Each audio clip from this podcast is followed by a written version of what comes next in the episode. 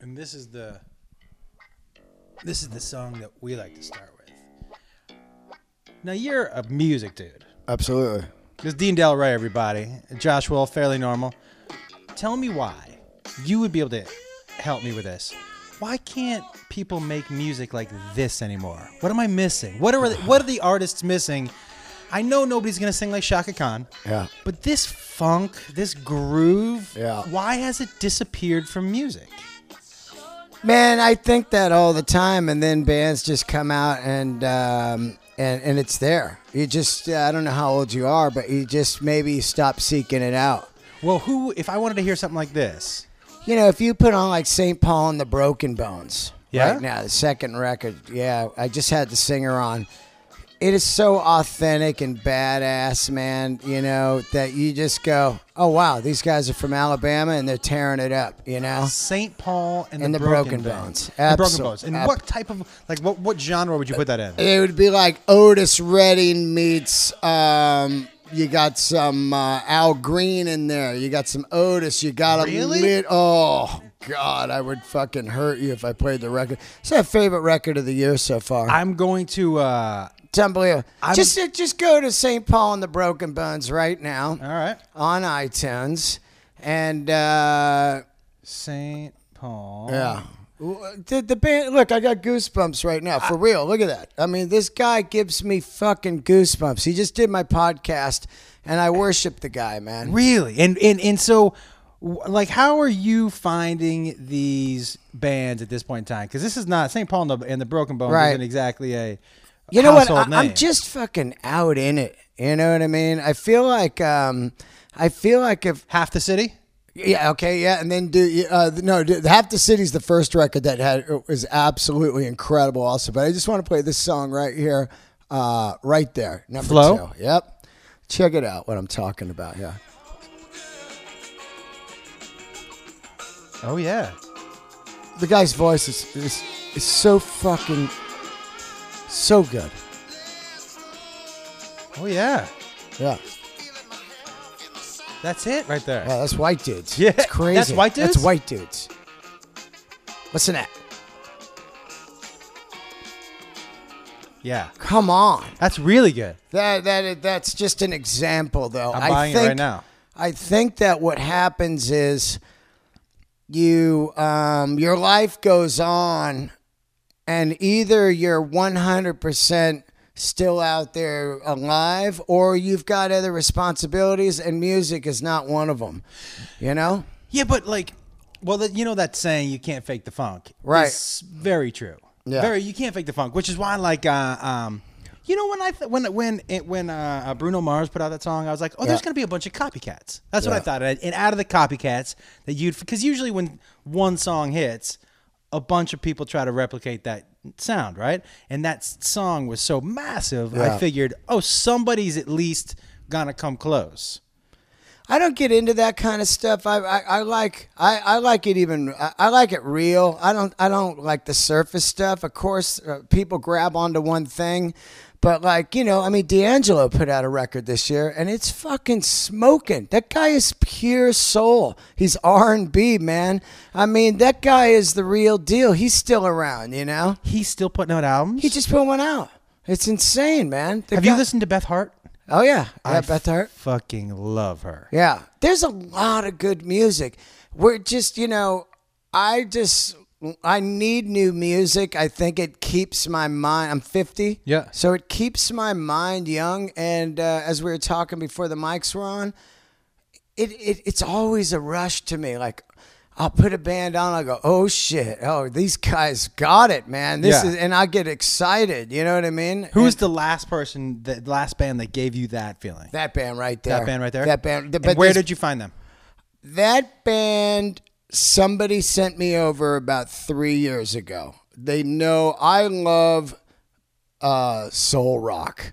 I, I love all kinds of music, but I Who's the pinnacle for you for soul rock?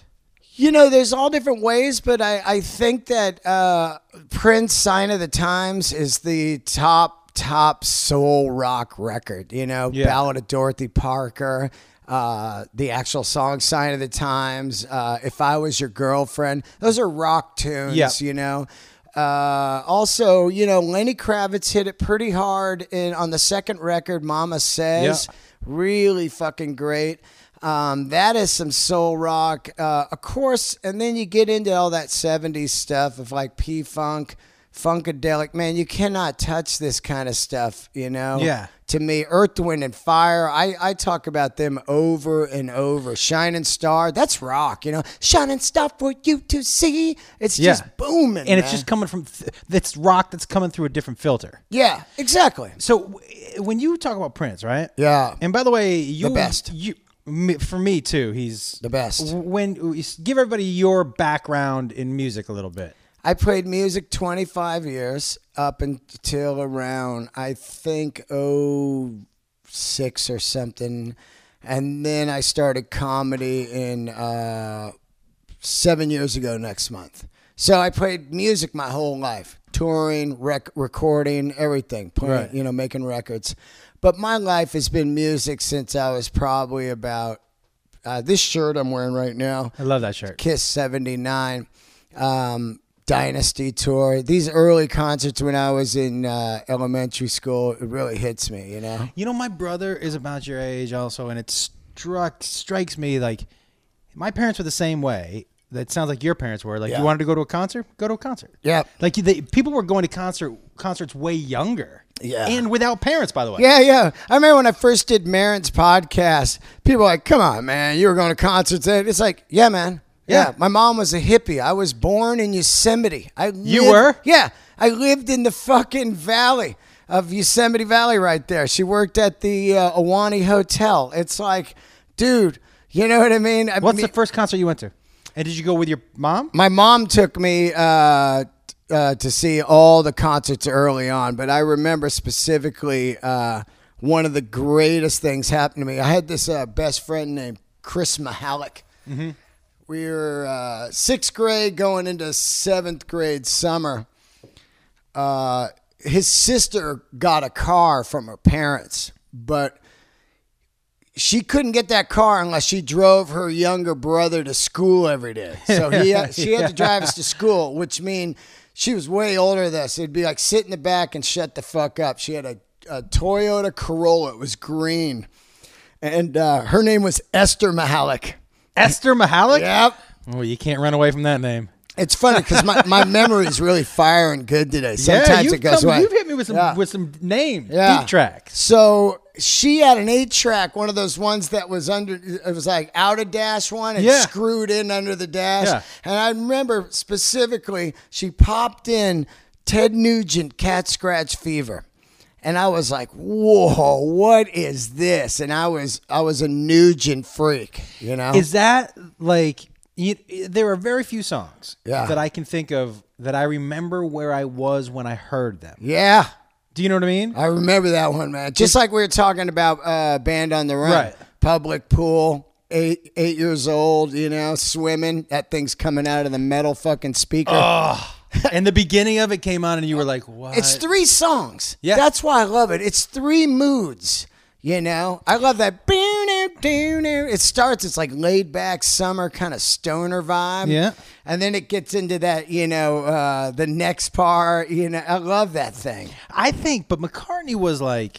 Sometimes I feel like he was so good at writing songs Yeah. for a period of time that he he was doing things to challenge himself. I'm sure. Do you know like that the, the Happiness is a warm gun. Another one is it's like three songs, that you whole know. side of Abbey Road? yeah, Where- I'm not a Beatles guy either. Is But that what- weird? But it not.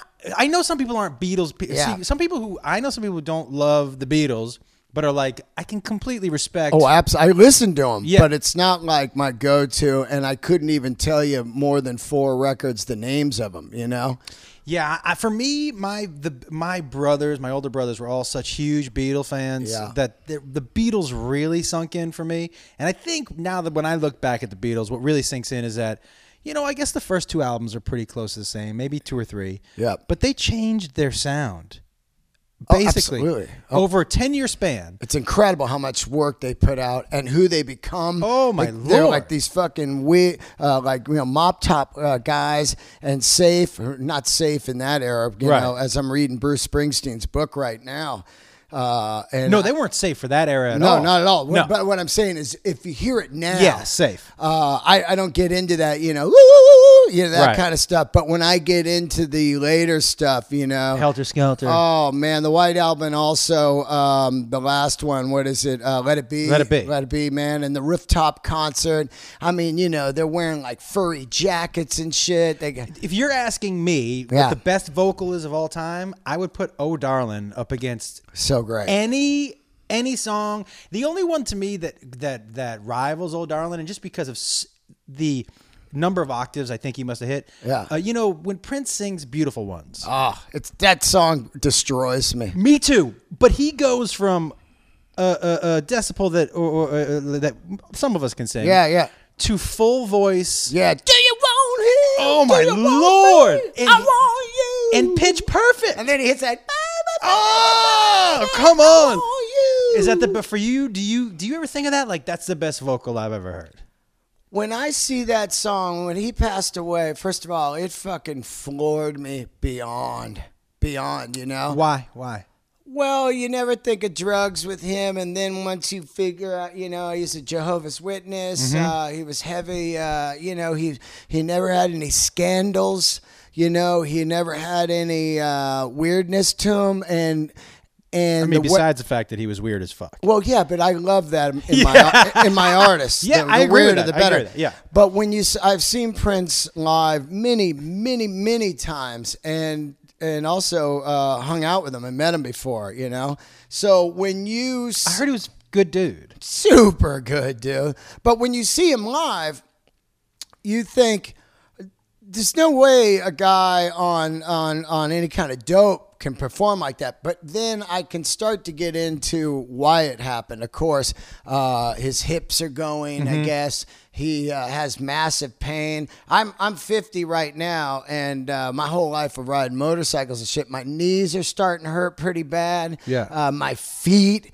You know, my elbows, like for no fucking reason. Just, I think, from riding so Right. long. So him and those giant uh, heels jumping off piano Splits. splits, and and his moves are unbelievable, man. And and they were like that uh, last year, you know. I, I have to tell you, like I've seen I've seen him three times, or I Yeah. had seen him three times. That's not coming out. I got high and it fell on some seeds. Oh, good. Um, you know what struck me more than anything, and I can I can only think of I think three people that I've ever seen that this struck me. The guitar felt like part of his body. Yeah. Do you know what I mean? Like That's the- crazy. It didn't seem like it was a guitar. It just seemed like, and that it was the same when I was watching Townsend. I was like, oh, that's the same kind of thing. I don't know how they play guitar like that. Angus Young, you know, Eddie Van Halen, Yeah. where I played guitar for years, man. And I never ever had it like that. You know, it's just like it's just so fluid and Yeah. easy. Like to me, it was always a battle. You know, it was always a battle. Well, did you like? Okay, so when you're playing, when you when you see those guys and Yeah. it's fluid, right? When you let go that much, or or don't, what does that add? Do you know what I mean? Like what? What is that adding to his performance? If he's so fluid there, Yeah. What what is that adding? So that means now he doesn't have to worry a thing about his hands. And also, it- yeah, it, it- it's like then once you're completely out of shell, like when you're having a great set as a comedian, Yeah. and you're completely out of your body, uh, everything. Then you don't have to. You're not thinking about like, okay, the next chord's a G. I got to set up to that. Then I'm gonna sing here and that. It's just comes out, you know. I saw him. You know, he he when he with the guitar on his side is a Yeah. lot, of, and then he would swing it. Yeah. he could swing it, catch it, and without looking down, start playing immediately. It's insane. Like all that stuff on Purple Rain, you think's fake. No! And then you're watching the uh, the filming of it. Like uh, Yeah. I'm so obsessed with that movie.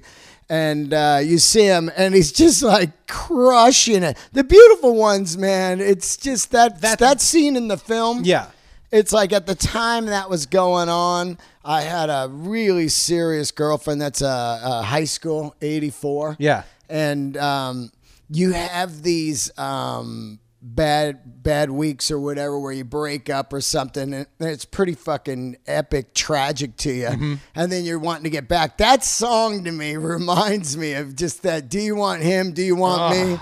because I want you. Ah. Listen, I'm gonna tell you right now, Yeah. man to man, I put that song on a mixtape for a girl. Yeah. Yeah, I did. I remember because I, you know we used to have to make the mixtapes and we'd have to press record with the cassette, Yeah, right? yeah, Right. both of 'em at the Yeah, same both at time. the same time. And sometimes it was a little fucking janky. yep. But I remember, and I also had a microphone, so I could talk in between songs. And I remember my lead-in for that song, which Uh, was, you know, I know we've been having a rough time. and, uh, I hope this song reminds you, you know, how You're, much. it- you're all Elvis. You're all Elvis. And Elvis meets Bruce. But I have to tell you, so for me, my favorite Prince album is 1999. Right. International Lover, I think, is my favorite Prince song. Yeah. I don't know why. Yep. But there's something about that song that I just fucking love. I love Sign of the Times. I, I think it's one of the most balls out moves ever because here you have uh, Purple Rain. And you know the record company was like, give us four more Purple Rains. Yeah. And he just goes, no, here's a funk record, which is insane. And where's the hits? Oh, there are none. You know what I mean? And there's like swearing on this. Yeah. And and there's like it's just like completely a 360 of fucking Purple Rain. But his arc of music as a musician, if you go back to where he started, like, eh, besides all the hits he wrote for himself, all the hits he wrote for other people, Yeah. and they say there's like a a, a library full Yeah. of shit he never released. It's funny. I read this thing where he said um, he was like, you know, I I never even released my great stuff because I didn't want to give rec- the record company that good of stuff. And I'm like, I, I mean, yeah. if you're saying you got something better than Ballad of Dorothy Parker Oh, or the my Beautiful Ones, I'm Lord. lining up to buy it. But I don't, I don't, I don't know. I, I, I believe outtakes and shelved material is awesome to listen to a couple times, but it's never, in my eyes, I've got you know hundreds of Stones and Zeppelin bootlegs. It's never as good as the one they picked. You know, Well, I'll tell it's you- different. It's different. It's different. It's like the one that Townsend released recently. yeah, Um, because y- y- y- what I didn't know going into Old Cella was that Townsend wrote everything. Townsend Yeah. wrote two rock operas. Townsend wrote everything. so weird. So- so weird that that comes out of one human. But then you know, But you think got- about this. What he said on stage was, you know, I, I constantly wrote songs to fit Roger's voice. Yeah. And he said, but I have a lot of songs that I wrote to fit my voice that are just sitting in, like this one that he just released. Yeah. And it's interesting. Like, I guess I had never realized how he's a genius. yeah, yeah, absolutely.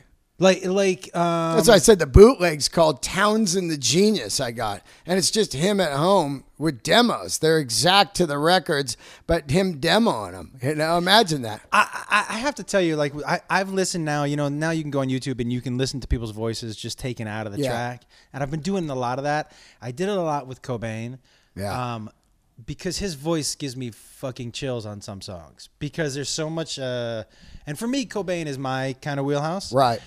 But his voice on some tracks gives me s- chills because you can hear like I tell you, "Smells Like Teen Spirit" to me was a song I remember like it was yesterday when I heard it. I was like, "What the fuck is this song?" Yeah. and I remember that song shook me up a little bit, like this because we were just coming out of hair metal Yeah. and GNR, of course. right? And so you get into this guy who just grabbed you by the shoulders and fucking emoted in your face, Yep. which was completely different for me. I skipped over that because it's so weird. I was so into Jane's Addiction and Soundgarden that uh, Soundgarden to me underrated. Chris Cornell, top five rock voices of all time. Oh man, that guy. I mean, you know, I remember the first time seeing uh, Soundgarden. I was in San Francisco at the Stone. They were opening for Voivod, and at the When was time, this? Uh, on the uh, on the Louder Than Love record, and this guy Tom LaPena, who worked at Triad, which became William Morris later, was their booker. He was also my band's booker, and he's like, "Hey man, you got to go down and see this band I'm working with." And I'm like, "Yeah, I'll check it out." And I go in there, and uh, I was fucking floored. How's his voice live? He didn't play guitar back then when I saw him. He was just a front man. He was just wearing shorts, no shirt, combat boots, and he comes out with a six pack. What size place? It's small, like 800. His and voice must have blown through those. and and and I just said this uh, on uh, yesterday. I, I, I like to release uh, photos or music like yesterday's Soundgarden Sundays. I like to do Yeah. or Merciful Fate Fridays. You know, so Soundgarden Sunday. It, it's insane to me. It was my Sabbath. Immediately, I was like, "Whoa, this is the new Sabbath." Yeah. because it was just so slow and drop D tuning. It was like, "Don't, don't, don't, Dark. don't, don't." Yeah, you Yeah. know, I got an idea of something we can do with a gun. You're like, what the fuck, man? It was Yeah. crazy. I see. For me, I put Soundgarden in with just because of of the time period. Right. I'll put them in with Pearl Jam, and and I to me li- I like them more than Pearl Jam. Yeah. Um, I sometimes like if you if you just take A sides. My Yeah. brother was like, I don't know anything about Soundgarden. I go, go get A sides. Call me back, and then I'll bring you some other stuff. Yeah. He was blown away. You know, to me, what kind of ta- taints Soundgarden a little bit, and it's not their fault, uh, but it's a lot like Def Leppard. Uh, and people are going to go, what? What the fuck is this guy talking about? Def Leppard's first two records, On Through the Night and High and Dry, are some of the best rock records made in the 80s. And then don't they think put I've out heard those. Pyromania and Her- Hysteria. Yeah. And, you know, they got Hysteria, the ballad, and all that. It's a totally different band. You're like, "Wh- who is this fucking band? But if you listen to the first two, they're like ACDC, but even fucking like, you know, I don't even know how to describe it. You check it out. But what I'm trying to say is Soundgarden, once Black Hole Sun hits, Yeah. that's a totally different band from their first EPs and flop and that stuff.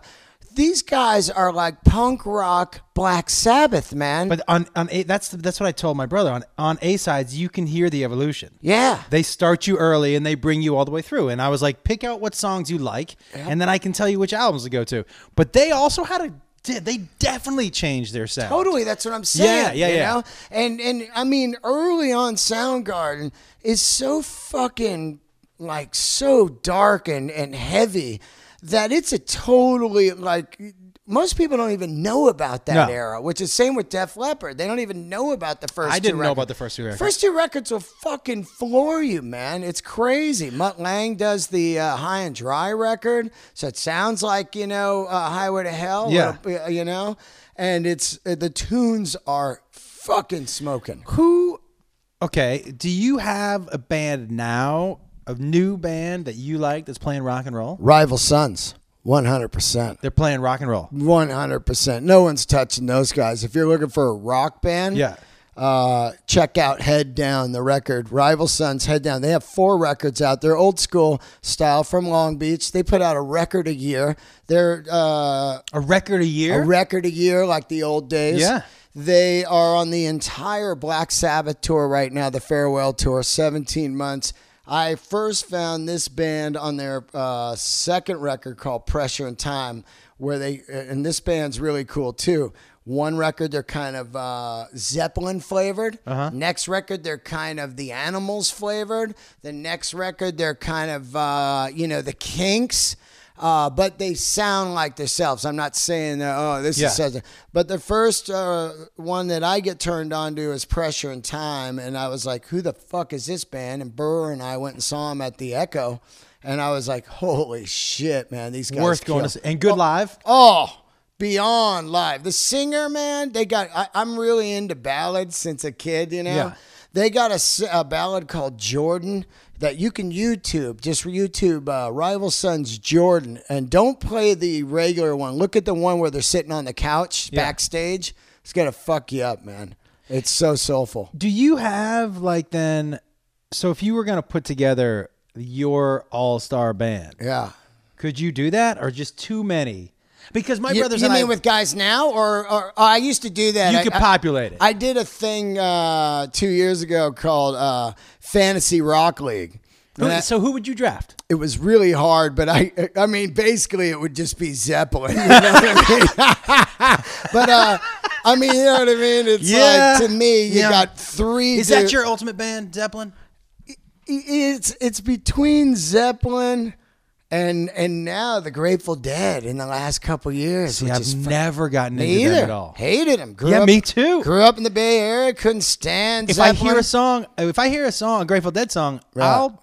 And there aren't too many things that I'll actively change. I'll be like, well, I'll listen to that. Yeah. I'm like, I can't get into it. I think it's a lot like uh, Bruce to me. I hated Bruce growing up because it was born in the USA in Yeah. my era, 84 high school. That thing was there, born in That was the a shitty album. I couldn't stand it. And I was like, my mom loved it. I was like, this is mom rock. Yeah. I don't, I don't know this at all. You know what I mean? yeah, yeah, yeah, yeah. Now I'm so obsessed with Bruce in the last 20 years. You know what happened was I went and saw Bruce on the Lucky Town tour. Yeah. And I was like, this is garbage. They had that funky band. They played Saturday Night Live. It was horrible. I was like, this is horrible. Who likes this? I remember Steve Young was sitting next to me at the time. I was just boozing. I had sideburns. I looked like Greg Allman with long hair. I, I saw him. He kept checking his wallet. You know what I mean? 49er Steve, I swear to God. I could tell he was like, who put us in this private box with this guy? What, so when did you stop playing music? 2006. Yeah, around there. When did you get clean? 92. 92. And so did your music change after you got clean? No, not at all. Because you know that there's that myth. Yeah. When People are always like, "Well, my art. I need it for my art." And I've heard comics say it too. There's that's a com- to me a complete myth. well, I think that you need to dabble in shit throughout your life. I agree with that. to uh, open your mind. Of course, I could tell you many mushroom trips that really uh, were fantastic.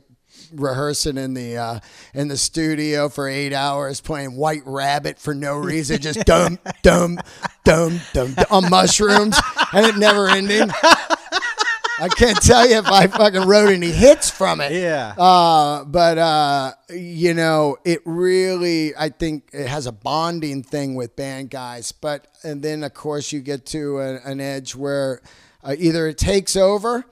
Or you can walk away. I could walk away. I'm pretty strong. It's like the sugar thing. I just fucking walk away. You walked away, no rehab, no nothing. No rehab, nothing. Mo- Most of the, uh, I'm the type of guy when something bad happens, I go, okay, I had my run. So I snorted gallons of blow for years. Yeah. And one night, my left arm fully numb, complete numb. I went up to my buddy right in Laurel Canyon, that same mansion where they wrote Blood, uh, blood Sugar, Sex Arm went Magic. numb. Arm was numb. I remember there was a pile of blow there, like Scarface. 92? No, this is like uh, 92 is when I quit drinking. Um, this is probably 90 around there for Coke because Yeah. I was still drinking after.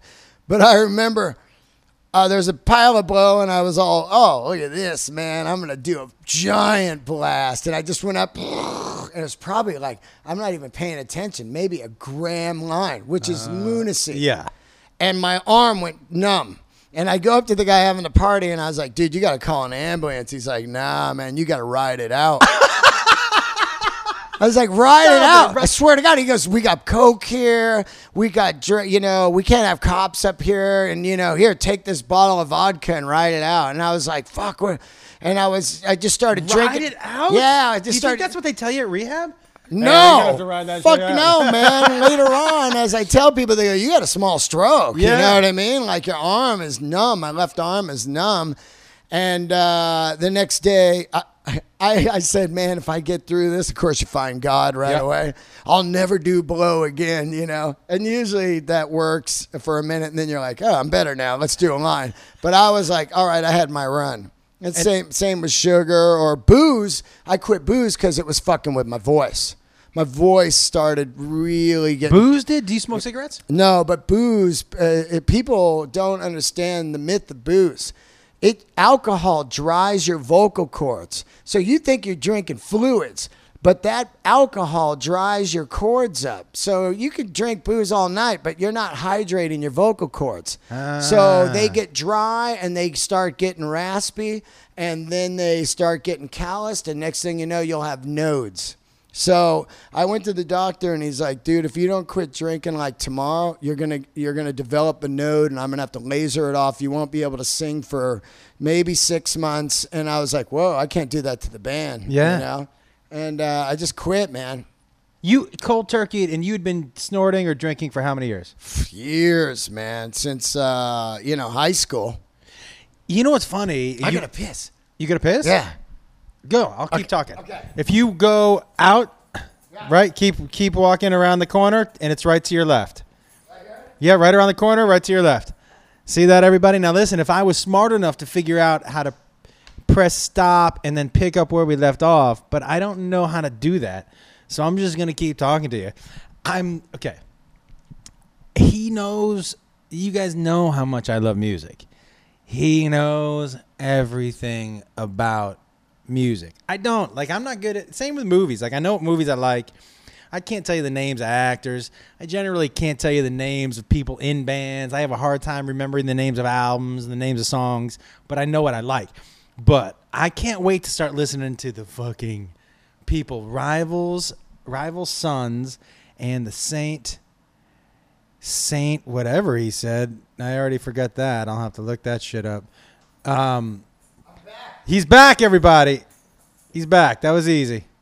Um, Saint Paul and the Broken Bones. I'm downloading that right now. Oh God, yeah. And then those check those Def Leppard first two and records. Rival Sons. and rival sons head down. Oh man, I can't wait to hear that shit. Um, hey, so you and I, the first time I think you and I ever spoke oh yeah, was about because you were going through what I was going through with the the sugars, with the Oh, I'm diabetes. stuff. dying to talk to you about that because I never really talked about it. I'm doing a bit about it now, but I remember specifically we're in the belly room, green room, and I was just kind of looking over notes and I hear this conversation going to the right of me. And this is about, I don't know, maybe a year ago, eight months ago or something. Yeah, about eight months ago, probably. I hear this, man, you lost a lot of weight.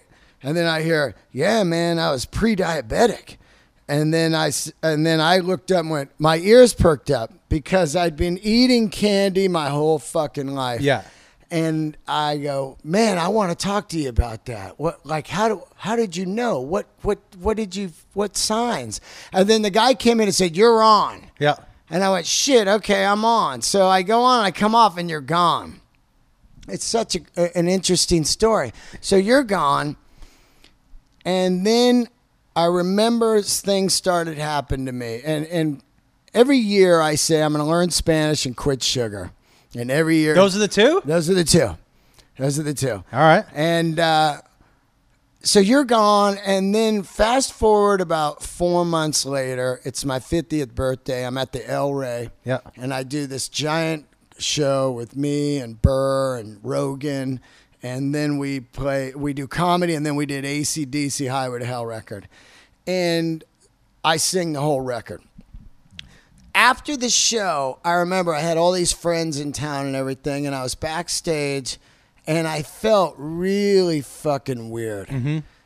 And I thought, wow, I overexerted myself because I did 30 minute comedy set, and then I sang for an hour and 15.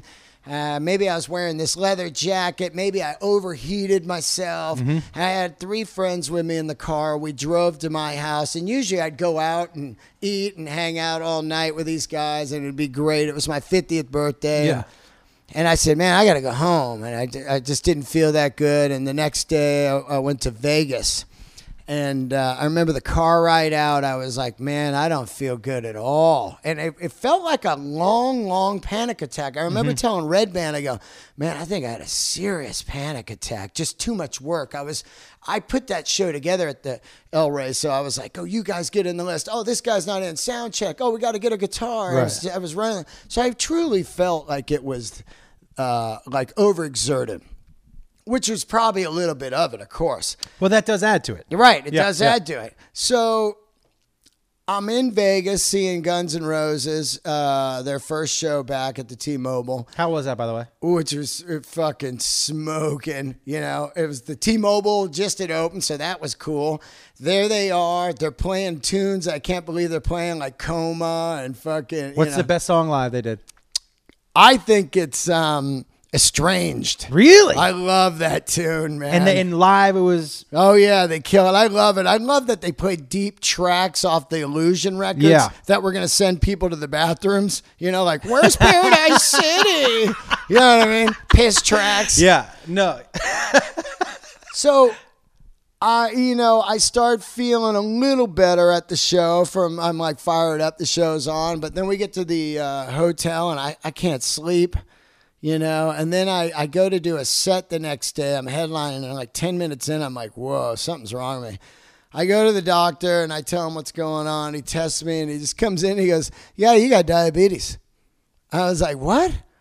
And he's all, yeah, yeah, well, I'll test you again, but, uh, you know, uh, come back in a couple weeks. Maybe you ate some stuff or whatever Yeah. before you came in, but it looks like right now you got diabetes. And I was like, what are you talking about? Diabetes, man. And- I always thought that's for fat people in the South. yeah, That's always what I thought. I was like, that's not me. yeah. It can't possibly be me. Now, uh, people are always. Uh, and fat people in the South. I'm sorry. That's just Yeah. what. and yeah. people are quick to say, well, Dean, you ate candy every day, which I did. Yep. But when I look back on it now, I realized I fucked, I broke my body uh, myself by, I was run over on my motorcycle. Like, I had the worst year this year. I have had the When were worst. you run over? Check this out May 7th, I'm run over by a lady uh, driving. She steals a Cadillac Escalade on the 110 freeway and is, thinks she's getting chased on the highway and mows me over doing 70 On the freeway? on the freeway. I So- fly down, look, my arm here. You can see I'm missing part of my tattoo there. Yeah. I break ribs, dislocate my shoulder. My whole back is completely chewed. Are you wearing a leather jacket at the time? Yeah, yeah, but I slid down the highway where everything just kind of slid up. I had a full face on. Uh, right into the tunnel by Dodger Stadium. Can I Just- ask you a couple questions Yeah, about that? yeah. First of all, how much of it do you remember? I remember the whole fucking thing, man. That's crazy because most people, Yeah. right, when something like that happens, Yeah. their brain goes, "You don't need to fucking remember this." I- Okay, here's what happened. But when you're she hit me, sliding- I was sliding. are you cognizant when you're sliding? I was Like, completely. I was like, man, when is this gonna stop? I could. I heard it come up. I was riding behind you? Yeah, I heard this. Like I like cop car chase Yeah. on TV, and I, as soon as I said, "What the fuck is that?" I looked to my left. This car ran me over. and so off I the bike fly you go. off. Oh, you go over the bike, Yeah, over the like handles. two hundred feet. you land on your stomach. I'm sliding on my side. My this uh, this here Is that a, just out of curiosity? Is that good or bad? Is that where you want to slide? I've never slid any other way. I don't know, but I'm sure it's better than sliding on your head. You Yeah, know what I mean? yeah, Like, yeah, yeah. right. you know um and then when she hit me her front tire fell off and she spun backwards and took the whole freeway out if she didn't do that she would have ran me over completely she would have ran me over because she was she didn't give a fuck obviously hit me at 70 Holy shit! How far? Do you have any idea how far you slid? like 200 feet. So I'm laying there on the ground, and this guy runs up and goes, "Holy shit, man, are you all right?" And I look up, and it's uh, my one of my best friends, Kevin Christie, the comedian. Really? Yeah, and I go, my first thought is like, "Wow, you see your friends when you're dead." Did you say, Kevin? Why'd you hit me with a car? No, I was just like, I thought I was dead, and I was Yeah. like, "Oh, cool, you get to see your bros while you're up here, wherever I am." Because why the fuck would he be there? Right. And why would you be alive after Yeah. getting hit with and a what are fuck- the odds of millions of people in LA and this guy, it- like my Oh, that's true. That's astronomical. The odds that he's on the one ten at It's that time. unbelievable. It's unbelievable. So he throws me in the ride and takes me to the hospital. Oh, whoa, whoa, you didn't wait for the ambulance. Oh, well, an ambulance comes, but there's other people fucked up. And the ambulance goes, "We we take you because you were hit first. And I go, "Well, I got I got a guy here. Take that woman. There's this woman with a fucked up neck, you know." And I just jumped in the car and went to uh, Kaiser. So you jump in the car. Legs are fine. No, my leg, my ankle is smashed, and my leg is completely ripped open right here. Like if you could see the scar, it goes all the way down. And uh, but I, I'm on, I'm fucking jacked up on adrenaline. Right. So I just When? wa- Does, how long till the pain starts to hit you? once I try to get out of the car, I'm in the car, I'm pretty fine. I'm like, Right. oh yeah, just get me to the hospital. Oh, it's burning because I got this road rash on my back that would make your fucking head spin. And it's burning. And then I get to the hospital and I try to get out and I'm like, wow, I can't fucking move right now. It was crazy. W- yeah, That's why, by the way, whenever I see dudes riding heli- uh, uh, motorcycles with no shirt, I'm like, Unbelievable. what? I'm in Arizona, guys riding in shorts with thongs and a tank top. I'm like- and no helmet. So he wants basically no because y- if you if you even do 10, Yeah. 10 and you fall off your bike with no shirt, Oh yeah. you're ripping your entire I tell people ride your bicycle down the street as fast as you can, and then just put your foot on the ground with no fucking shoe on. Yeah. You know what I mean? Look what happens to your fucking. Oh my god. Yeah, right? When I see that, th- th- and I have to tell you, I did see when I was maybe 10 in my hometown. Yeah. I remember I was with my dad. It's one of the very clear, by the way, memories I have of my dad for a different reason because he, you know, there, somebody got hit off the bike and they were wearing a short sleeve shirt and it was like a t shirt. Yeah. You know, t shirt doesn't No, no. I mean, his upper body was an open wound, but why this? And this is just coming to me right now, which is why I'm saying it. It strikes me about my dad. My dad was always that dude to get out of the car. Do you know what I mean? Oh, yeah. Now he said you guys stayed here, but he was always that dude to get out of the car and run up. He wasn't never gonna be a guy who was gonna sit by and watch. Right. It strikes me. I I wonder. That's the kind of thing that you have no idea if you're that guy until it happens. Yeah. Like you don't know if Kevin's that dude until No. right? Yeah. Because some people might be like too freaked out to get out of the car, Yeah. scared to see what they're gonna see when they get up there. Oh, yeah. Fucking that tell- bone outside the fucking. Dude, that tells body. you a lot about Kevin Christie, by the way. Oh well, he's like a god to me. You know, he's like one of my best friends in comedy and in life. You know, so I get hit on the bike in May. How long's your recovery? I just now finally can move, put my arms over my head. I've been uh, stretching Yeah. for uh, a year now.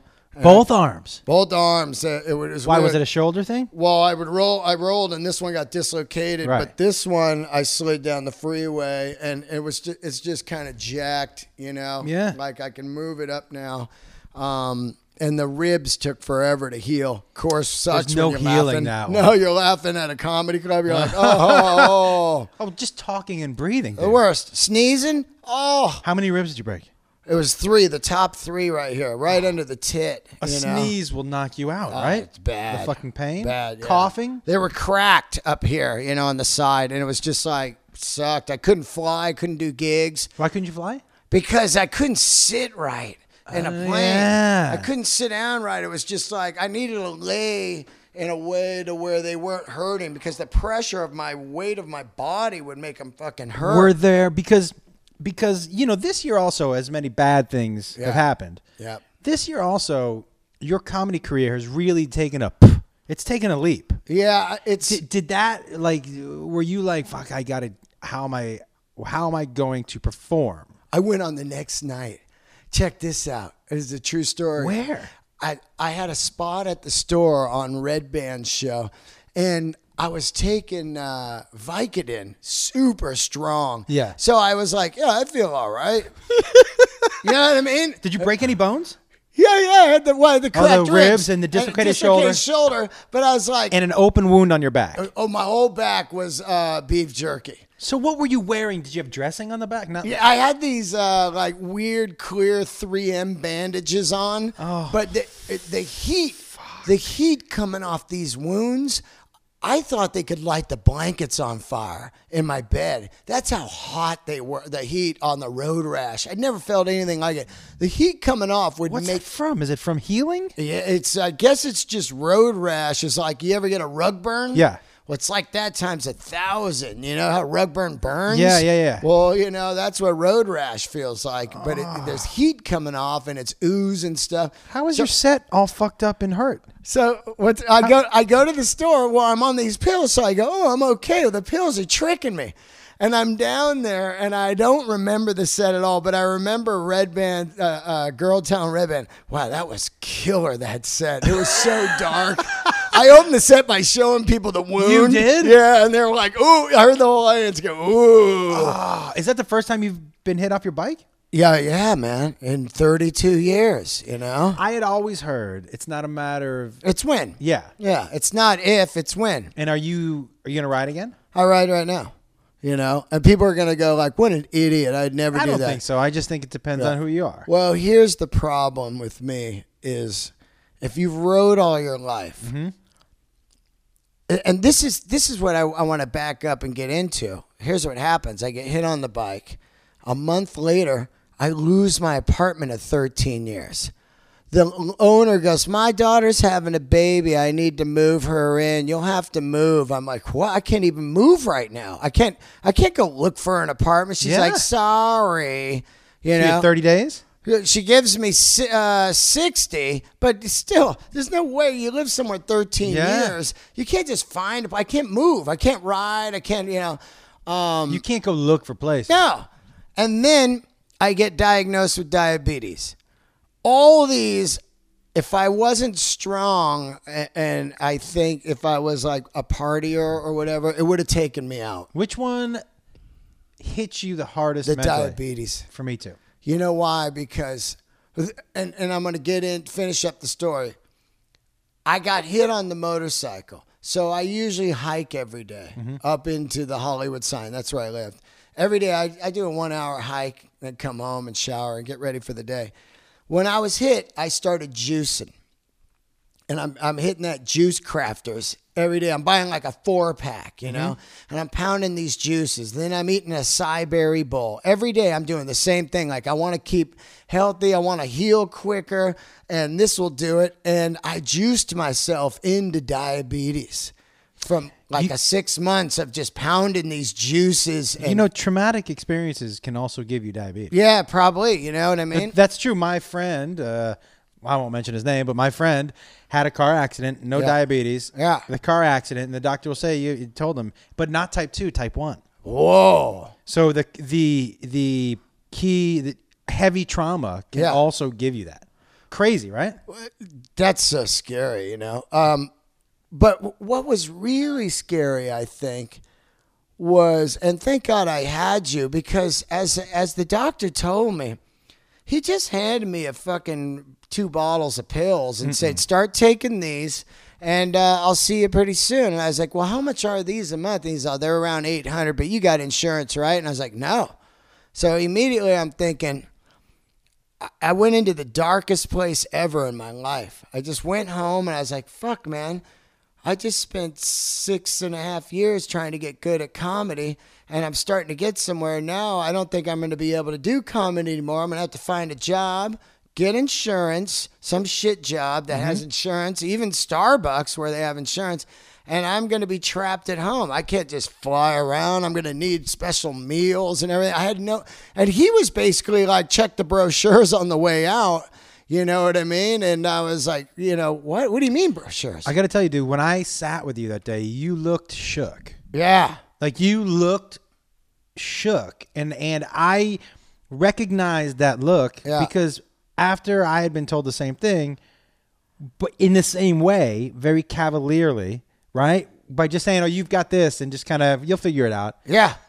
That it I, it rocked my, and you know what rocked my world the most is that. So I know with type two is something you bring on yourself. Right. So I started to really spiral in thinking if I took years off my own life, Yeah. you know, I have a I love my family, right? If I took years off my life with them because I like to eat Skittles at night, Yeah. I'm going to be fucking really mad. Yeah. That's all I kept thinking in my head like if this is something that takes years, I'm going to be and I brought it on myself, I'm going to be fucking really mad. Well, that's what I kept thinking. I like, I know. broke my body, man. What a fucking idiot Yeah. I am, you know? And, you know, the dark, uh, like, it was so funny because as I got home, it got really dark. Mm-hmm. I mean, for a couple weeks, uh, I, I immediately quit sugar. And I and and the detox off sugar. And look, I quit cocaine, I quit cigarettes, and I quit fucking booze. And I'll tell you what, nothing comes close to the shit that was happening to me. My feet started hurting really bad. My eyes started popping weird fucking like, you know, And blurry. blurry. Yeah. A- And and the feet pain was unbelievable. That's diabetes. Yeah. And, Yeah. Yep. And and my eyes would just kind of like felt like needles popping out of them. And I was trying to play it cool around everyone and not say anything because I didn't want people to come up going, "Dude, are you all right?" Because that would add to my depression of I, I'm not all right.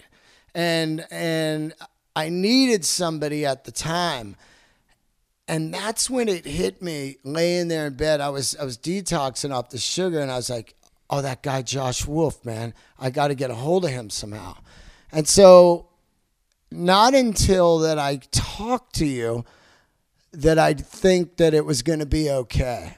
And and I owe you so much because you kept checking in on me. Because even after I met with you and you gave me that book and I was because right away I googled and people were like, "Don't take those pills."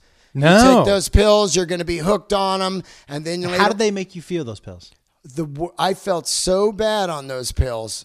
It was it was ten times worse. Like when he told me I had diabetes, I felt kind of shitty here and there. Yeah. that's why I went to the doctor. But I didn't feel shitty twenty four seven. I just had a couple shitty days of like something's wrong with me. I got to go check Your myself. blood sugar was way off during those days. Exactly. probably. Right. Yeah. Yeah. Exactly. So when I, he gives me those pills, now it reminds me of the time I uh, quit Diet Coke years ago. That's that aspartame will fuck you up, it was dude. unbelievable. I thought I was having a heart attack every day. I did too. I fucking fell over Martin style in a guy's Me yard. too, I was dude. pounding on the guy's door like, call an ambulance, man. And they go, he just had a panic attack from the aspartame. That's that- all aspartame. Nobody fucking tells you that. I thought it was unbelievable. dying. It's unbelievable. Um, and and it kills me. It kills me how much you, I, we can't eat anything. Everything is loaded with garbage.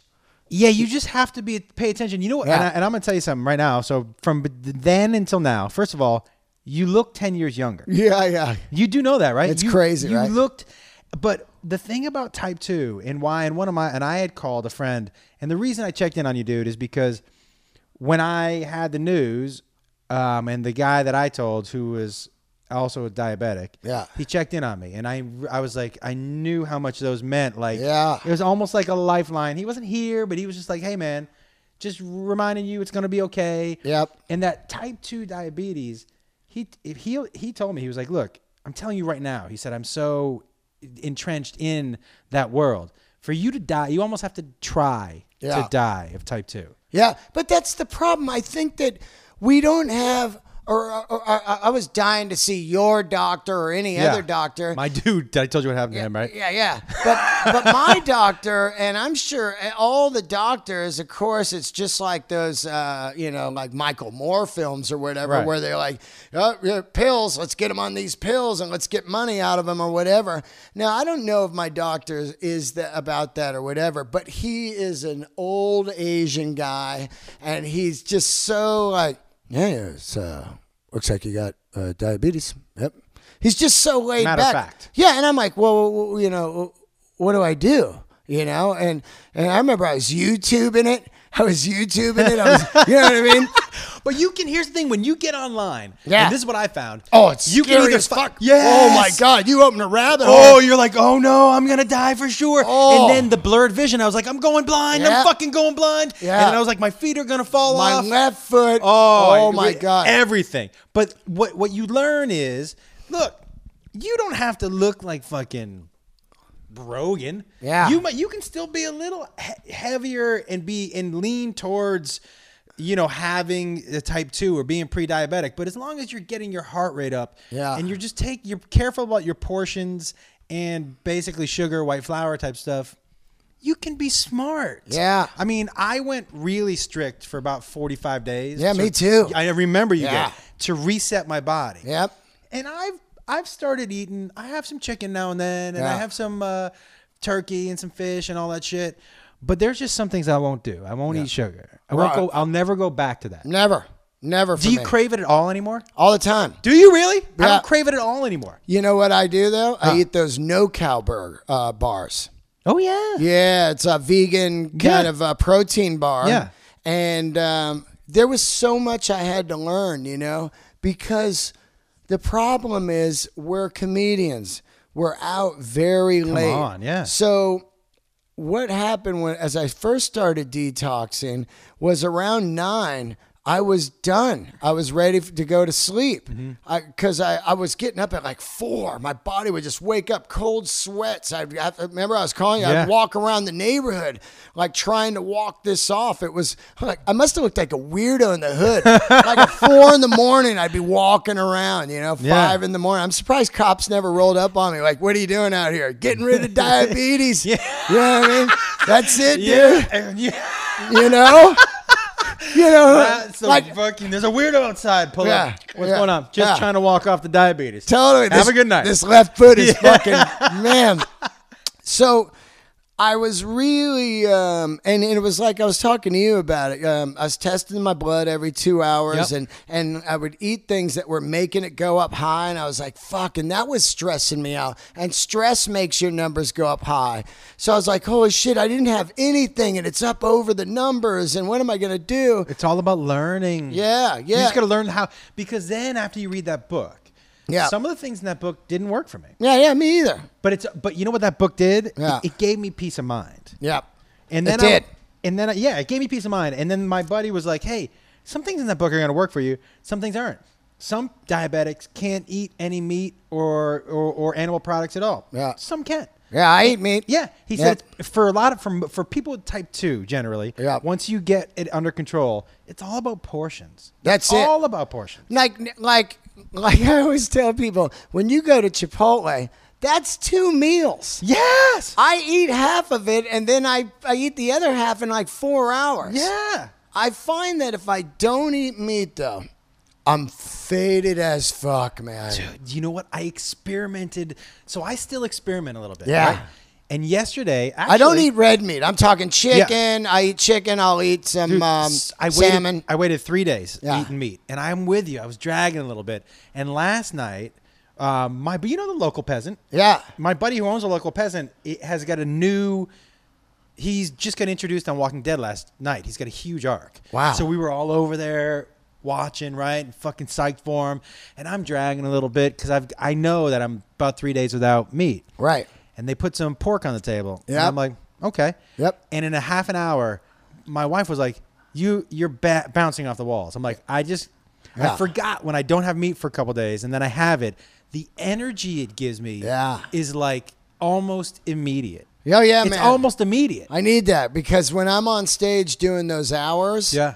If I don't have something after I get off the stage, I am fucking faded and blurry as fuck Yeah. too. Can't remember. I have no. But your sugar, it's so low. Yeah, yeah. It's so low. I have no. um like you know like w- w- as a comedian you're you're engaged with the Mm-hmm. audience and everything but if i'm low man i'm just a zombie up there What's the difference for you f- between because you were frontman in your band?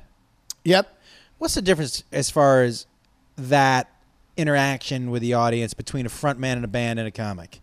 I mean, I know they're different inherently. Yeah. Because with a comic, you're having more of a, a typical conversation, but but like, do you hold yourself differently? Big time. Uh, well, when you're a co uh, a musician, I never, I never get into the guys that talk a lot on stage. Mm-hmm. You know what I mean? You know, Sturgill Simpson, I saw him twice in a row. Yeah. And I love Sturgill. But I was, i- as a performer, I was thrown. He didn't speak to the audience for the first 40 minutes. Yeah. Didn't say hello, didn't say thank you. Yeah. Nothing. I, I, I don't need. I, I like when people do a little bit, you know, um, but I don't like when they're just uh, break the fourth wall.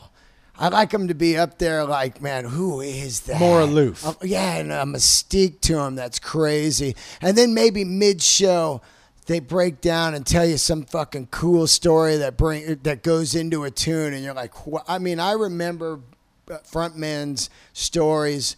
Uh, you know, I remember this band I loved in San Fran as a kid the singer like fourth song in they sold out the the San Fran big club you know at the time and he went into the serious rap of like man it's so weird like you start in a garage with your three buddies and then you start playing some outdoor backyard keg parties and then maybe you you know you open for a couple bands and and, and, and then you do a demo and and all of a sudden you're here at a sold out night in San Francisco you know and I was just like he was going through the Yeah. the motion with some low keyboards in the back like Yeah. a story like a Bruce thing Yeah, you know yeah. like Bruce is the king of it when he's not doing that. I want to feel you when you're mine and alive.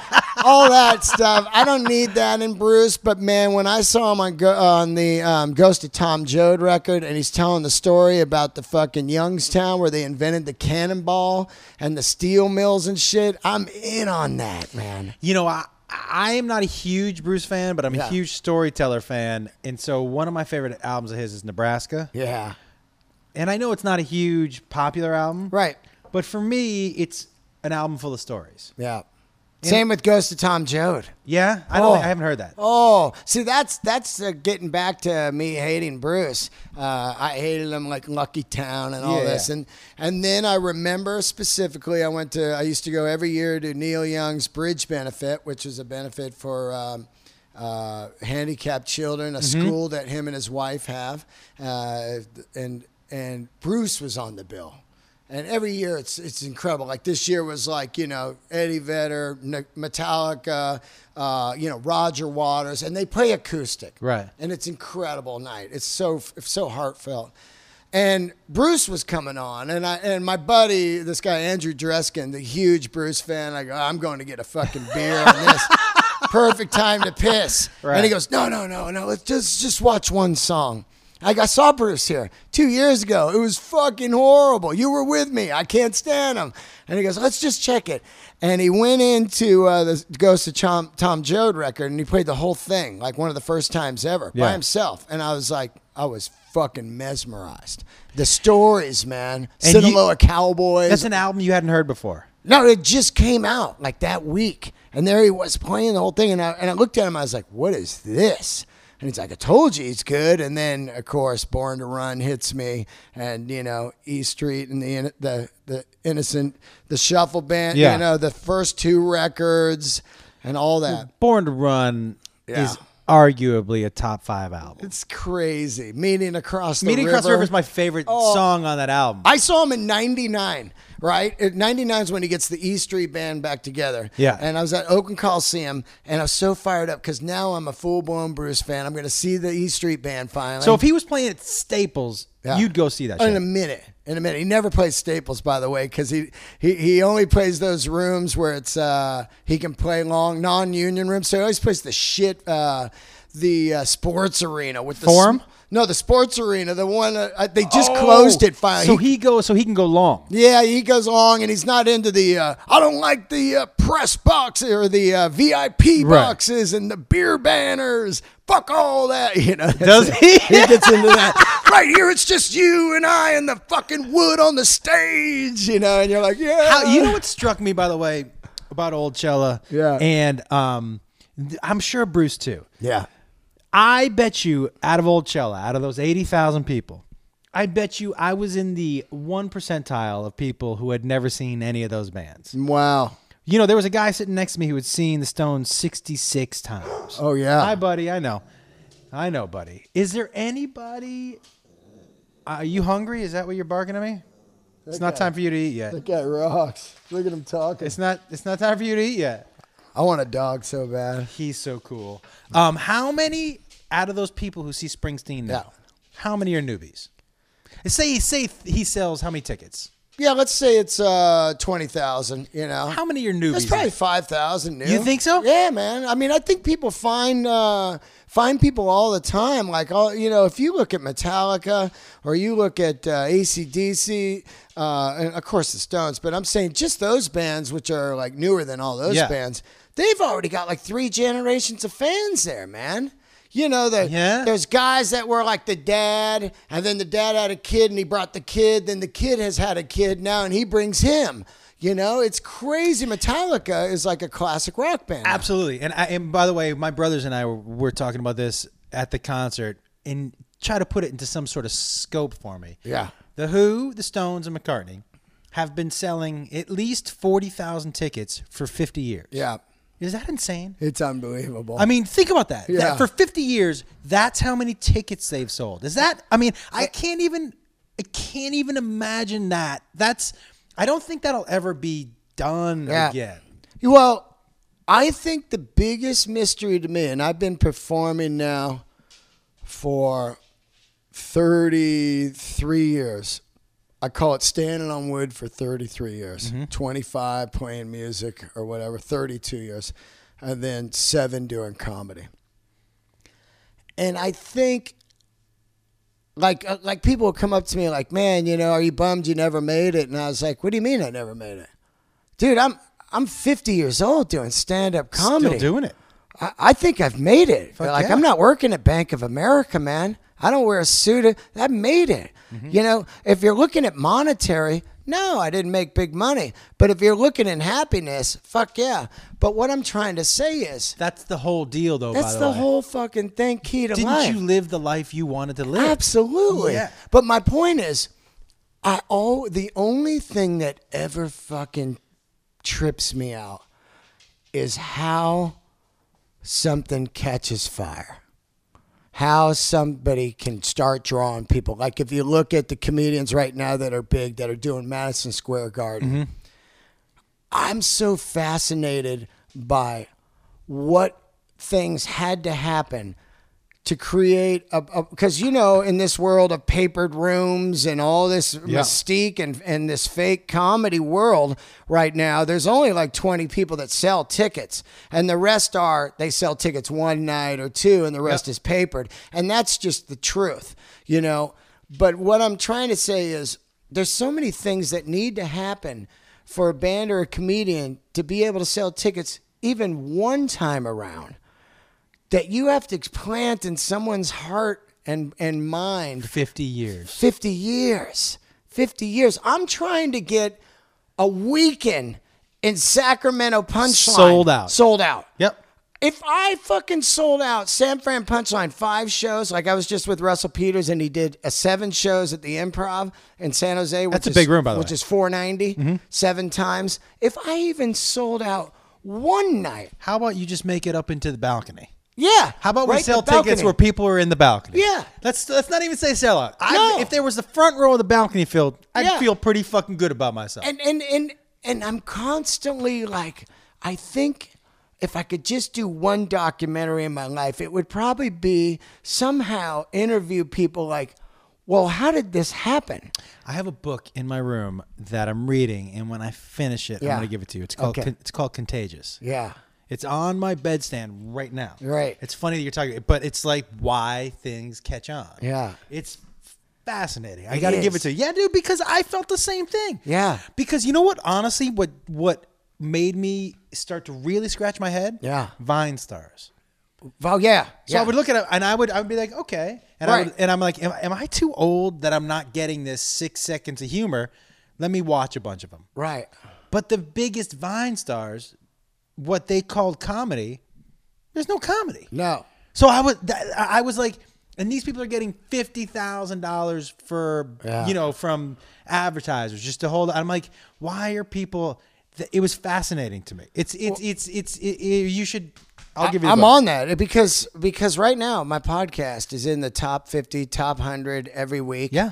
And and and I'm seeing uh, guys who have podcasts in the top 20 and 30, um, friends of mine and stuff. And I'm trying to figure out at what point, at what numbers do those uh, listeners turn into butts in the seats? I honestly Isn't that think- crazy? I, I honestly think also it depends on um, who your listeners are. Mm-hmm. Right. Are they comedy fans? Right. Or are they music fans? Yeah, you're right. Because I bet you just have a bunch of music fans who may not even know that they like stand up Yeah. comedy. Does that make Yeah. sense? Oh no, I, and, and and and when I started my podcast, which is t- today will be episode three hundred. Oh, that's awesome. Yeah, so it was um, almost five years ago, four and a half years ago, or whatever. When I started, I specifically was like, "Well, I don't want to go in Marin's territory." Because he, at the time, there's only, you know, I don't know, there's probably a lot, but it felt Yeah. like 10 podcasts out there, maybe 20. Right. You know, I mean, it wasn't like deep digging in. Now it's like thousands. What I'm trying to say is, um, I didn't want to be in his territory of comics. He was only doing comics, and I was like, well, he's already got a fucking Right. great show. It's the number one show. Why would I try to do that? And I was like, and I really tell people this when they're starting a podcast. They go, you got any advice? And I go, what do you love? Because if you don't talk about something you love, you're going to burn out right away. Also, you're going to blend into the other thousand people. Millions. Yeah. So I was like, okay, I played music 25 years. I've got a zillion people uh, that I've known from the business, and I really want to have people on the Mm-hmm. show that inspired me in life, in art, I'm talking guys like, say, you know, uh, Omar from At the Drive-In or Rich Robinson from Saw that Black you had Rich Crows. Robinson on. I fucking love the Crows. Curse Diamond is my favorite song. Curse Diamond. That's my favorite song of theirs of all time. To have somebody on your show that wrote a tune that fucking moved your life, you know what I mean? Like I love Dar- uh, Devo, and I have Jerry on from Devo, the bass player, you know, and and I could just talk to him for hours. So of course the show's going to be good because I'm so into it, Right. and people like it because they go, "You ask questions no one asks," because I don't like the, the promo machine. So tell me about your new album. No, we don't do that either. No. Yeah. So my point is, I I I knew that it wasn't going to be a huge comedy audience, and I do have comedians on here and there because uh, that love music. Like I'd love to have you on, you know. Fuck yeah. But I thought that people were so passionate about the show that they would come out to see the show. And then that would be my dream. I could do more stories on stage about rock Yeah. and touring and stuff. But it's definitely a fucking. Uh, But Dean, you can, right? Yeah. So my, you could even do, you know, you could try in town, like even in the belly room. yeah. Just like you know how Mick Foley and Steve-O, Yeah. they're going to comedy clubs, but they're not doing stand up. Yeah, yeah. They're telling stories. Yep. So you could try one at the belly room or someplace like that where you're just like it's it's the- it's story time or whatever it is. Oh, yeah, He's- yeah. He's I'm- gonna try to Hello, babies. get it whatever he can. out of it. I'm trying. Uh, Rock, come here. I, I want to do both, though, because I want to be a great comedian. So it doesn't bother me. I want to be a comedian where I'm doing some fucking great jokes, and then midway through, I tell one classic story. yeah. And then, clo- like, you know, I, I love CK and I watch. I've studied him pretty hard, and I see that it's a lot of jokes. And then somewhere along the way, he's going to give you a fucking funny ass story about his family or whatever, and then he's going to close big with some big, big smasher. I'm doing so the hour that I'm working on right now Yeah. is because I am a long form story guy. Yeah. Always have been. Right. And honestly, podcasting has helped people. He's gonna, yeah. You The babies. buddy, come on. Podcasting has helped and trained audiences to kind of be okay with a long form story. Right. The hour I'm doing now, and I'm gonna run it at Flappers next month. I want to come see it. Yeah. Yeah. I'll open for you. I would fucking love it, dude. Yeah. I, I'm I'm doing. So I'm starting. I tell the story that I've, I had always wanted to tell. That's 32 minutes long. Yeah. Wow. It's about wrestling my son. Uh huh. And the premise of the story is every man hits a point in their life where they look at their father that first time and they think, or I could beat the shit out of this dude. Yeah. Right? Yeah. Whether you do it or not, you look at him like, oh, I'm going to beat that fucking old ass pretty, Yeah. pretty soon. Yeah. Yeah. Pretty Yeah. soon. It's coming. Yeah. Uh-huh. Now, right? So that's the premise of the story. And it's a 32 minute story, and there's a lot, but I could never in an hour show, I was like, that's a commitment to tell that Right. story. Right. So I'm going to do my hour where I go, Rock, go lay down, buddy. I know he's not going to feed you. Where I where I go, I start with the story and I end with the story. Yeah. So and I go in and out of the story with other stories about him and my family and all that Right. stuff. But it's essentially the hour special is one story. That's great. I love Al Magical. Yeah. See, Al Magical is uh and and and and believe me, I'm I'm coming up on my seventh year now. I know I'm going to be a different comic in the next couple years. Yeah. Because I'm going to figure out because storytelling is easy to do if if you get the joke the, the joke beats in there. Yep. You know what I mean? When I'm watching uh, Al Magical talk about picking up a day laborer, that's just a story about picking up a day laborer, but he's got these incredible jokes in there. you know what I would do? Like when I sit and write, if I come up with a joke, I'll just write it down and I have a folder. Yeah. This is jokes. So if I write, if I'm doing a story on stage where I know it needs more punchlines, Yeah. I'll look in my joke folder and I go, I'll think, how can I find my way to that punchline? Right. Because you can't, I, I don't have to jump out of the story. No, you put the punchlines in there. Put it in there. That's why, like right now, I'm talking about diabetes. Yep. And it's and and I'm talking about moving. And these are two such real topics to, with me that when I go to the other stuff now, it feels just fucking weird to me. Ah, you know, I do know that. so like t- yesterday i said Halloween never scared me until I became a diabetic. That's funny. You know what I mean? Yeah. That's a funny line Yeah. because now I'm like candy. Yeah. You know what I mean? Boo, boo. Yeah. You know what I mean? Candy is scary as fuck to me now. Not the Freddy Krueger mask, but that pillowcase. But of I'll fucking, tell you what, that fucking Snickers, Oh my god. dude. I, I so I we got off of it, and by the way, Yeah. I do want to ask you about the difference between oh shit okay the difference between the uh, lead singer and the gu- in the in the stand up Yep. but Black Rose you know my brothers and I huge Black Rose fans Yeah. uh, sometimes Salvation uh, uh, uh, Cursed Diamond A Morica record. Amorica is Yeah. Wiser time. Stop. Downtown money waster. Uh, you know. Uh, Amorica I don't know why that didn't do better commercially oh yeah, I do. why Well, and I talked to uh, many. I had Mark Ford on. Uh, I had Rich Robinson on. I had Steve Gorm. It's the same old thing of like fair weather fans. So what we're talking about is um, contagious. Uh, You're talking about that, and, Yeah. and we're talking about things that hit everybody. Well, contagious was the first record, hard to handle. Uh, you know, uh, jealous again Jealous Again and the the, the ballad. You know, Uh, Finding Talks to Home- Angels. Yeah, she talks to angels. Those were contagious. Everybody loved it and everything. And then they come out with the second record, and the part-time fans start to go a little by bit. the way that second record Second was record? fucking great Southern Harmony, Oh, it's unbelievable. fucking great Right. But you start getting into this, and then the part time fans go away. Now we're looking at Black Crows. Let's say, I don't know how many fans they had, but let's say they sold 3 million on the first record. A lot of those re- fans might have been just, oh, I like hit songs. Yes. I like hit songs. This is the songs we play at the parties. We play Jealous Again, you know. Um, and then the next record doesn't really have any hits.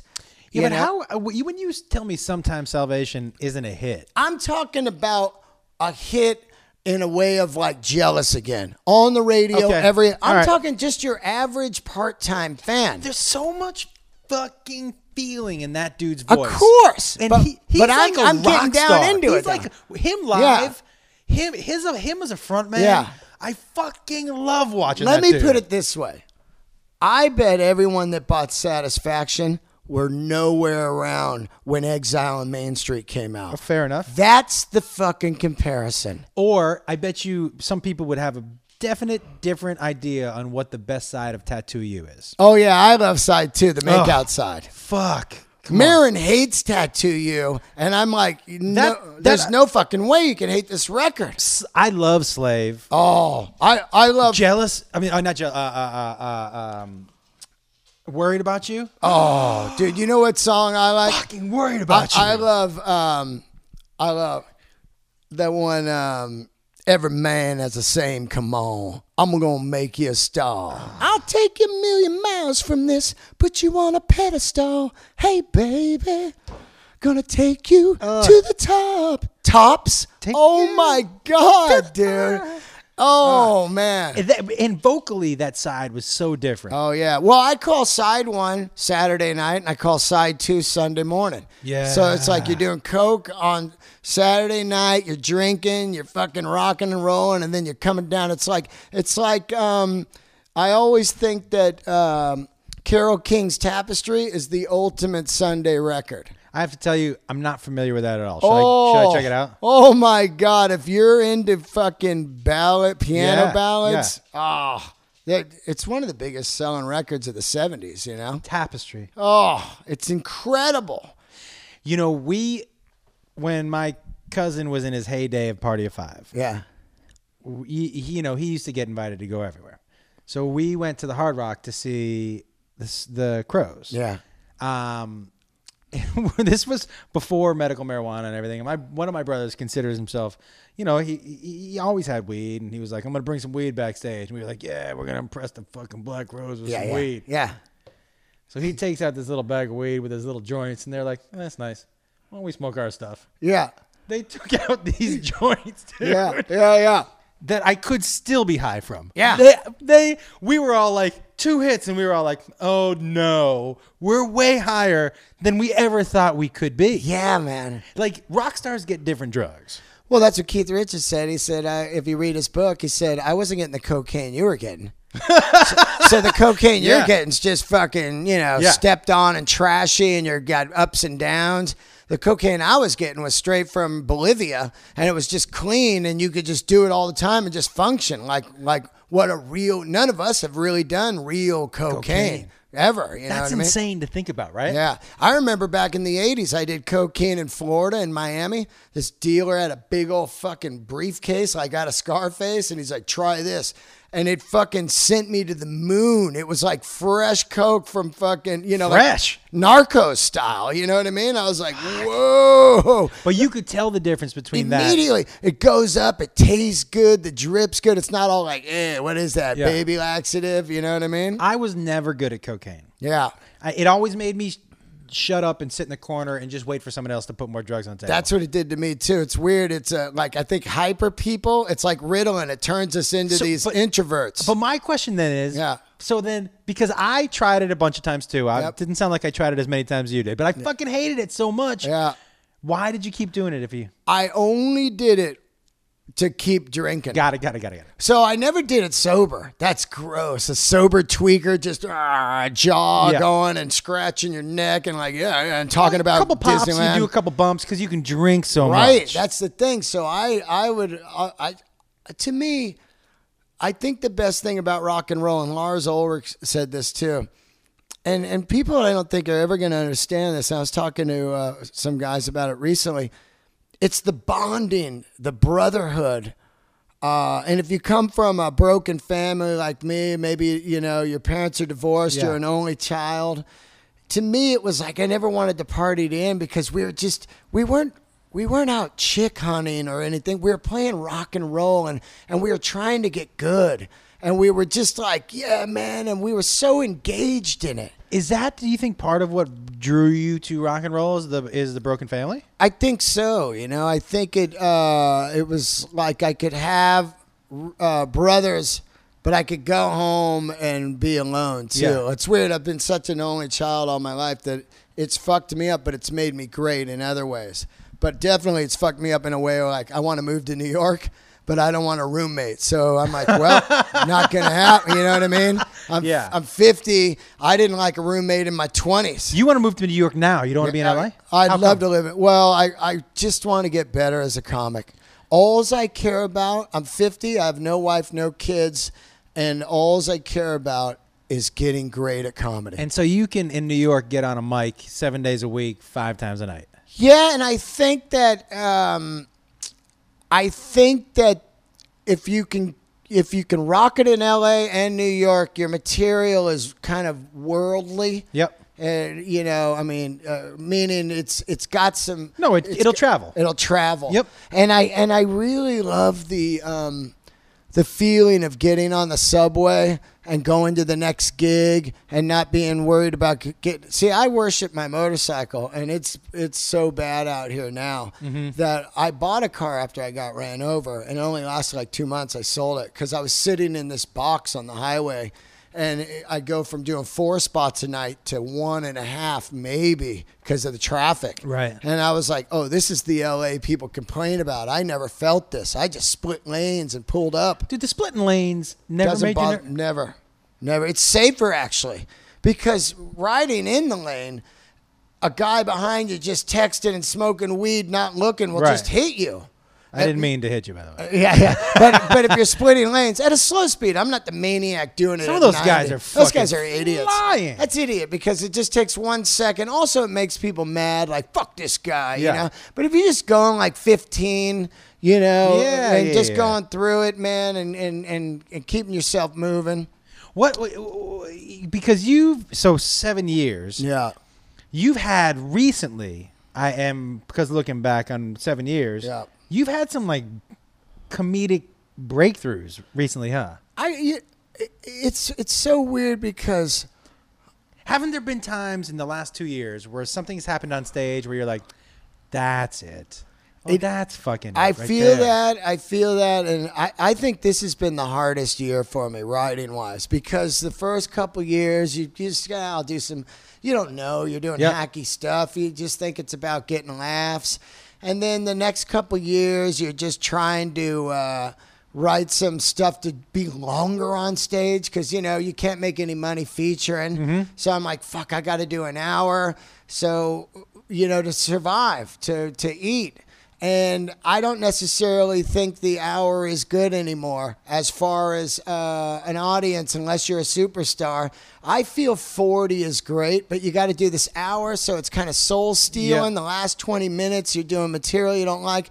I'm having a hard time because as, as, as much as people might not think it or whatever, I'm, only, I'm into this for the art, man. I love the performance of it. I played music all my life. I love being on. I never liked being in the studio making records. Some people love that. I love being on stage playing the records. Do you think though? Because for me, the difference. Look, there's obviously a lot of difference between comedy and and uh, um, bands, but for me, the big difference is.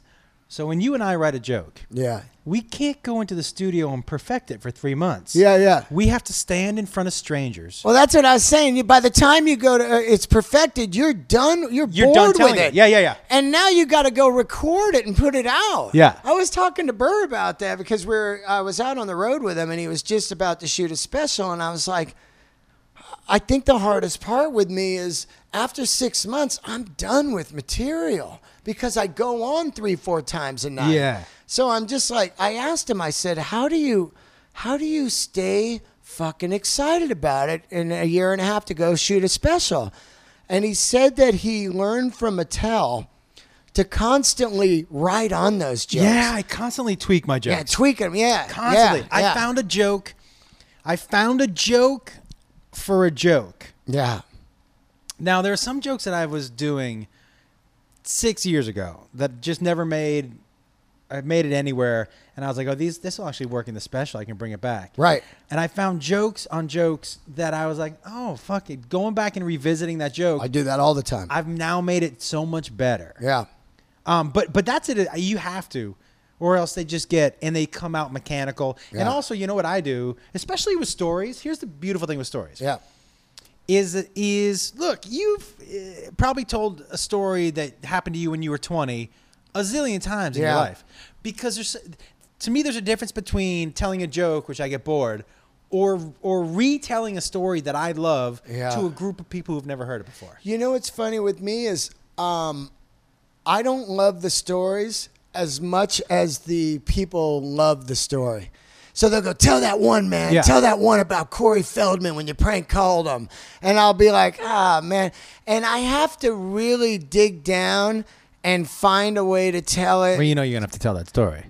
No, I don't want to tell you. You know what I mean? Because I'm going to try to work that. Yeah, yeah. I'm I'm trying to work these stories. Smoking angel dust with Motorhead, uh, prank calling uh, Corey Feldman as Axl Rose, um, meeting Prince, and um, That's a great story. yeah, yeah, great stories. And then uh, uh, touring with Tesla. Now, recently, I kind of did the touring with Tesla one on stage at like Ari Shafir's. This is not happening, and it's it's getting some laughs, and I'm figure I got to figure that out, but it's kind of funny. Um, and I also, I, it was really creepy. Was I told the smoking angel dust with Motorhead at my buddy's show, uh, bedtime stories at the uh, store. Yeah. Uh, Kyle Ray has a storytelling show, and the next day he died. It was such a bummer, man. What? I mean, yeah, it was really weird. Like I told this story, and in the morning he was gone, which was kind of cool. I was thinking to myself, like, wow, man, I was kind of like Yeah. telling this great epic story of Motorhead. I really liked that that I told this cool story, you know, and he was Yeah. gone. But those people in there were like, God, that's a great story, you know? You know, when you say Motorhead, and I, and I know that's it's a completely different band. One of my favorite, just kind of happenstance, walking into a bar and seeing a line. I was by myself in Seattle, and um, I was like, "Who's playing?" They were like, "The Melvins." I'm like, "Who's that?" Yeah. And they go, "Well, you should come in." And I go, "What's the cover?" And they're like, 15. I'm like, "Okay." I go, "Is it worth it?" They go, "Have you never seen the Melvins?" I'm like, "No." They, they said, "This is going to be a show like you've never fucking seen before in your Right. life." I was blown away. Yeah. I was it was like 200 people Yeah. and just like in your face. Well, you got bands like the Melvins, the Ramones, uh, Motorhead, uh, that just play every fucking year, put out records, tour. And to me, those are the warriors, man. They're the soldiers of rock and roll, dude. As cheesy putting as out that new sounds, music. yeah, that's what I'm saying. As corny as that might sound, their life, uh, Les Claypool, Primus, guys like that, Tool, Tool, yeah, they sell out fucking arenas and stuff. Yeah. Haven't toured in years, and they they just started playing again. But these are guys that have played music all their life, and they're not the MTV star or the radio Yeah. star. They're the warriors out there, man. But they're they're living the life you just explained, which Yeah. is they love what they're doing. I love what they're doing. I love what I'm fucking doing, dude. Have you ever heard of a guy uh, and he's Texas famous? Yeah. A guy named Steve Jer- Earle? Jerry Jeff Walker. oh yeah, yeah, abso- absolutely. I fucking love Jerry Jeff Walker. There's a ton of dudes in Texas like that. They're just Texas famous. totally. But Jerry Jeff Walker, Yeah. to Doyle me- Bramhall. Oh, I saw I, Jerry Jeff Walker. I saw in Green Hall, and I remember sitting there, and I'm like, just this fucking smoky, dirty ass place. Yeah. And this dude gets on stage, who you could tell he was a couple pops in. Yeah. And he would, he was, it was amazing because Yeah. I was like, this dude just loves playing music. It's like Butch Walker. You know, Butch Walker, Uh-uh. no, nobody knows who he is, you know? Uh, Bush Walker. but this Butch Walker is a guy that played in an 80s band called South Gang that was like a hair band. They broke up. He stayed in LA, slowly grinded, uh, kind of reinvented himself into a uh, kind of a singer songwriter Springsteen kind of Mm-hmm. style. And here he is year after year after year putting out records, becomes a huge producer, does a Weezer record, writes hits for Katy Perry and shit. The guy's a lifer. Just put a record out called Stay Gold that is fucking killer, Butch man. Walker. Butch Walker, man. I had him on the podcast, one of the biggest episodes, because he has passionate fans that go and see him every fucking year. There's And guys what out there. size place is he selling? He's doing stuff like uh, El Rey theaters all over. Sure. You know what I mean? Which to me, if I could do El Rey theaters Great comedy my size. whole life, man, you fucking are you Great kidding size. me? I saw Chris Stapleton there. It was the last show. I saw there. Awesome. We were right there. Yeah, Lucinda Williams, seen her Ah, there many times. We went to. I got to tell you, I can't tell you that story in public, but Yeah. Oh, I got to. She's yeah. an interesting woman. Oh, I love her. Straight outlaw. I'll tell you. I'll tell you a great story on her. I was at the Fillmore Yeah.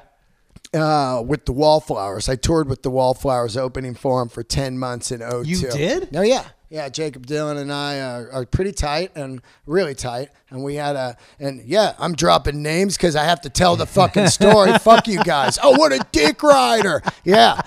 You know what I mean? Yeah. I always feel weird because it's like It's you all have right. to say the Yeah. fucking name. Yep. Yep. Yep. It's part of the story. Yeah. Yeah. So we're at the Fillmore and I'm backstage, and uh, Lucinda Williams put out Car Wheels on the Gravel Road, which I think is the top 10 record of all time for me. It's unbelievable. She's amazing. unbelievable. Yeah. That record, if you don't own it, even if you don't like country or whatever, you're going to love this record. So she's backstage and uh, she's sitting on the couch and she's she's pretty lit up, you know. She's just sitting there and she's staring at me. I'm wearing camouflage pants, and she's just staring at me in this weird way. And I go, "What's happening?" She goes, "What are you hiding from?" and I said, I said, what? what? What are you talking about? She goes, what are you hiding from? And I go, I don't understand. She goes, why the camouflage? What are you hiding from? And I was like, how deep in your mind are you thinking like, are you thinking like this guy is hiding from something? And and I said, I said, my personality. And she just laid back. She's like, fair enough. Dude. we were in Seattle, right? Yeah. And so she, I guess uh, her, her tour bus, I, I saw this big bus parked out in front of this bar, and I was like, uh, I don't know, like I didn't know if it was like a like a tour bus, tour bus, like Right. a bunch of fucking people from Vancouver. I'm like, Right, "Oh." yeah. I peek in there, and it's like a little dive. I'm like, oh, cool. I go and sit down. I don't really s- see her, and she's with her and her manager, who I think is her husband now Right. and uh, a couple of other people. I sit at the bar and I'm with a buddy of mine, and this homeless guy walks in and he's got this notebook, and um, he starts open up the notebook and I'm and uh, looking at it, and I'm s- I- in the notebook. I see the most perfect 3D type drawings, and the lines are straighter than any fucking line I've ever seen in my life. And I go, uh, well, hey, what's with the notebook? And he was just like, and dude, straight up homeless dude. Yeah. And I'm like, what was that? He was like, yeah, and just kind of mumble something. I go, well, no, what's, uh, what are you drawing? And he goes, you want to tell anybody? I go, no. And he goes, I'm the architect of time. And I said, what? I love when you get a guy like that. yeah, Yeah. right. So a lot of people, they're Day instant- drinking will start happening Yeah, when that. right. When, when you hear that, you go, "Well, all right, let's tequila for get into everybody. Yeah, let's go. Bukowski mode." right? so a lot of people would walk away from that. I'm okay, buddy. You get ten minutes. A lot, and I'm like, okay, let's hear it. And Lucinda Williams was one of those people who also is not walking away from weird. No, She's walking towards it. totally. Well, o- obviously, as a comedian, my thought is I have to hear the story because I'm going to get a great story out of this. Yeah. Because he's clearly insane. Of course. Lucinda Williams comes over to learn something. Yeah. We're asking completely different questions. Yeah. She's asking sincere questions about what it's like to be the architect of time. Yeah. How can I? How can I go to seventy-two? Can you open page four and get me to seventy-two? Is that Real- notebook a time machine? Real questions. so I'm Yeah. before I can get into full comic douchebag mode. Yeah. He goes, "Let me let me let me r- show you something." And he takes out a pencil, turns to a blank page, hand draws the straightest, crispest, crispest, crispish, crispest lines I've ever seen. Yeah.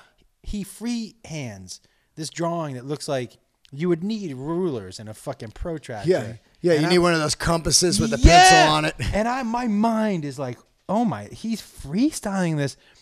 She's describing a point in time and he's drawing it for her. Wow. Wow. So the two of them are in their own little world. Yeah. And part of me, I'm not gonna lie to you, is like, this could be real.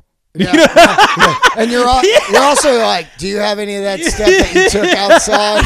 Yeah, you have any one of those pills in your Yeah. pocket? Man. The dude, she sat and talked to this homeless dude Yeah. about time and creating time and being the architect of time. Yep.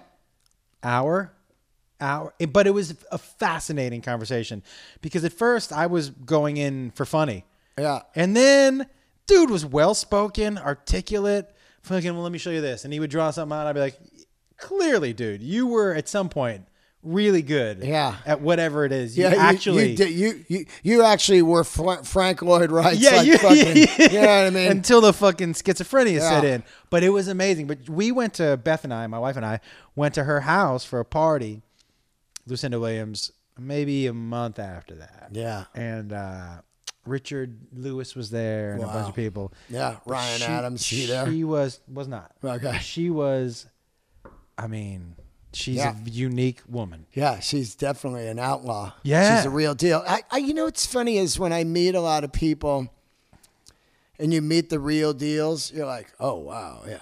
I, it, I always think like, ah, you know, I probably, I probably, I'm probably not that like in that level maybe that's why i never made it as an artist i'm thinking in my mind but then when you hear other people describe you they're like he's crazy man the guy fucking you know he's obsessed with leather jackets and he talks about fucking comedy and rock and roll like a fucking rain man you know They're like somebody else describes you how we describe fuck, you know what i mean Yeah, so it's yeah. funny like we look at ourselves in one way As and she normal. looks at herself as normal probably too and then everybody takes it in in a different way i'm sure all of us are freaks to the guy that works at fucking you know I'm always curious for people who have. Well, I mean, I kind of, I, I like, I kind of know what my people who've never met me before. Yeah. I kind of know what is out there about me. I don't think it's a hundred percent spot on, but Right. like you can't control, you can't control that. Shit. I know that because I always say that with me, it's either you love me or you hate me. I know people that are like, oh, that fucking guy. You know what I mean? Uh, I didn't hear any of that about you. No, I'm just saying it's like if it's like a, I, I'm pretty like I, I'm passionate. Yeah. I'm like yeah, oh, Yeah. you know, and, and I know some people are like, oh, this guy's loud. Yeah, that kind of way. Yeah, That's what yeah, I'm yeah, saying. Like I'm getting over here, but um, I have different surfaces, of course. You know, if I'm talking to people at the store, I'm excited. I'm 50 years old. I'm at the comedy store. I'm doing comedy. I'm alive. and your career is taking off. By the way, you and Joey Diaz Yeah. are hitting comedy and comedy strides after the age of 50. Yeah, it's By the way, crazy. thanks to podcasting Yeah. and the internet and all that shit. hard work. I mean, he's doing great. I still have got a long way to go, you know, uh, and I know that, and I know that, and believe me, I wouldn't even want to be headlining right now. Uh, but I have to to eat Mm-hmm. uh, because you know the seventy five dollar feature spot you know isn't I get that. isn't paying rent um, and I and and Do I- you do any music stuff on stage? Never, never. I, I, I, I never liked comedy rock ever. I took music so serious and I take comedy so serious. Yeah. I don't like the two together. But you've done the goddamn comedy jam. Uh, yeah, but I'm saying that's I, I wouldn't be a guy with a guitar Got it. or Singing that kind of songs, yeah. stuff. It's just not me. you I know? love doing the goddamn comedy jam. Yeah, I you know, to me, I did it once and it's it's great and everything, but that was my life. I understand comics that want to do For it. us, right, it's that's com- what I'm yeah, yeah, saying. yeah, Uh, But it, to me, it was my life. And you get into that thing of like, it's funny, man. And I had Jacob Dylan on the podcast, and he said, "Well, I always knew you were going to be a comic, uh, comic because the stuff in between the songs was so fucking magic, you know, the the raps yeah, and yeah. stuff." And it, for years, I was so angry that people would say, "You should be a comic, man. You're so fucking funny." I'm like, "I'm a fucking musician." You know what I mean? Like, I don't want to get into that. They see me sing one Right. song at the comedy jam, and they go, "You ought to be a musician." It's like, yeah, no shit, dude. I did that for fucking 25 thanks, years. yeah. Where were you when I was doing music? Why know? did you stop music? Uh, people ask me that all the Is it the time. music business? I always say, "Have you ever done anything 25 years?" I don't think so. Jerked off. Yeah, but nobody has. Yeah. nobody's had a, a job 25 years. Most people. Yeah. Uh, no, in this day and age, of course, our fathers and stuff. Nobody's had a girlfriend 25 years or a boyfriend. Nobody's, um, you know, you know, done stuff for 25 years. And when you do something for 25 years and you love it so much, at the end of the road, I knew it was done three years before I left. I was just kind of like, you know, the illegal downloading really was just kind of like the way people treated music. Like, eh, you know, I, when this happened to every gig, like, hey, you want to buy one of my CDs? Oh no, my friend burned it for me. We love it. By the way, I still buy. I buy music. I know. I still buy. I buy music. I don't care. And and whenever people uh, comics that steal music and Yeah. stuff, I say, you know what, man? How would you feel if you worked on your one hour for two years and then I just watched it one night and then the next day did your one hour on Showtime? You would go fucking crazy. Now think about that guy who just stole his music. The guy fucking at nine or 10 years old learned an instrument, had to get a paper route to buy it. Then he has to learn how to write songs. Then he has to find two, three, four, five guys, start a band. Hopefully, some kind of chemistry happens. Then they grind it out in clubs, getting robbed and still, you know, losing girlfriends and wives and family members over the year of your vision. And, and then one day you you happen to get a record deal somehow you go and record a record it's your whole dream and then somebody just goes hey click got that and you don't get a nickel for it after years and years of Yeah, starving dude, it's fucking, it's, cr- I, and I say it all the time. I say it with movies too. Yeah. People are like I torrented that. Yeah. You stole it. Don't put a different Yeah. word in front of it. Yeah. You stole somebody else's work. Yeah. You stole somebody else's material. I know people are like, ha, you know, they online all the time. Where can I get this shit for free? Hey, I understand wanting discounts and all that shit. Yeah. But when you start getting things for free, and I love it, people are like, well, they don't need the money. It's not the point. That's crazy when they say, even when they said that about Metallica back not in the the, day point. on the Napster thing, it's like, let me let me put it this way to you. Let's say you worked somewhere for 20 years free, which is comedy and music and Yes. acting and acting. 20 years for free. And then by some fucking hard work, Miracle. miracle and magic and and and grind, you you you fucking hit a record, a hit song, a uh, uh, whatever. That money you get, let's say you got a million dollars, that money would not even fucking come close to how much you worked for free. I work seven days a week right now for free. Seven days a week. Eh, I tell people that all the time. I'm being paid retroactive. Yeah, For the exactly. thousands of sets that I did exactly for nothing. yeah. Like And like by the way, I'm not getting paid Bill Burr money. no, Like I'm still I'm not I'm uh, but And he wasn't getting paid Bill No, Burr up money until until, three yeah years ago. Yeah, that guy fucking twenty years. You know. and then what people don't understand is so say we work 5 to 10 years for free. Yeah. Then our window is this big everybody. And then after 10 years, nobody wants to fucking hear from you again. Nope. So I do not when people are like, well, what? no, no, no.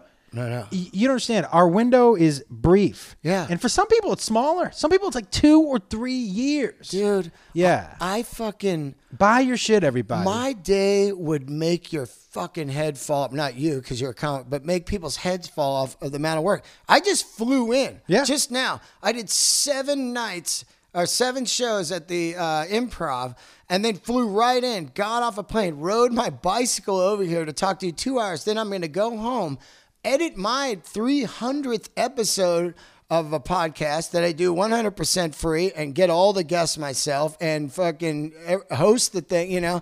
I'm going to put that up and then I'm going to go out and do an open mic. You know what I mean? It's just like and I'm not complaining or anything, but what I'm saying is But but also but but I and I, that that speaks to the work ethic, man, of of a, for a lot of us. But you know what else? You know those days when I look back at the end of those days, yeah. I can honestly say on a day like this, I do a podcast. I, you know, I, you can see here I was doing script notes, right? Yeah, yeah.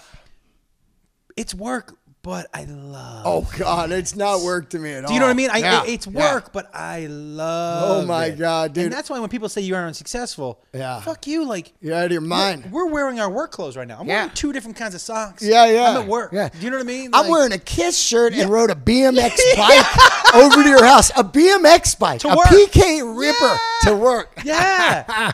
so, but that's the thing. Yeah. Like, I, I'm with you, man. And, and Oh, I never complain. I love life, man. I Yeah. love life. And that's why when I got that diabetes, I think that's really why I was so fucking. I mean, I was miserable, man. the And I was in- internet's your fucking enemy with that. Yeah, shit. and I was in a dark place. And and I I, I as we wrap it up, I want to say I can't thank you enough. You were the guy there for me. There was no Absolutely. other guy I could talk about it.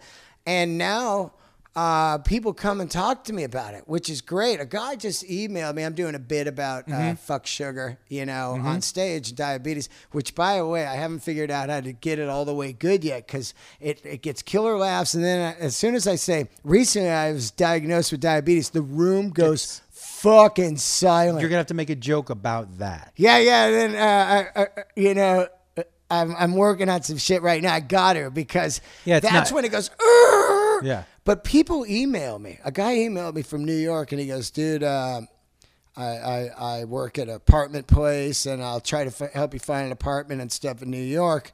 Uh, I just love what you- you're you're talking about. Fuck sugar, you know, because my whole family is you know fucked up from sugar. People, uh, people will. It diabetes. Yeah. More so even than I think cancer. Yeah, If you know somebody yeah. or you have it, and you know what else is crazy? And by the way, I'm not everybody. I'm not saying fucking fuck cancer too. By the way. oh yeah. Yeah, but you know, I think they said in LA, which is supposed to be a healthy. My doctor, before he took off to Europe, told me that 68% of men over the age of 40 in uh, California are pre-diabetic, Yeah. and 80% of them don't know. Yeah. I wouldn't have known unless I started. I, I'm I feel good all the time so much that that's how fast I knew something was wrong. In a matter of a couple days, I was like, "Whoa, something's wrong with Yeah. me!"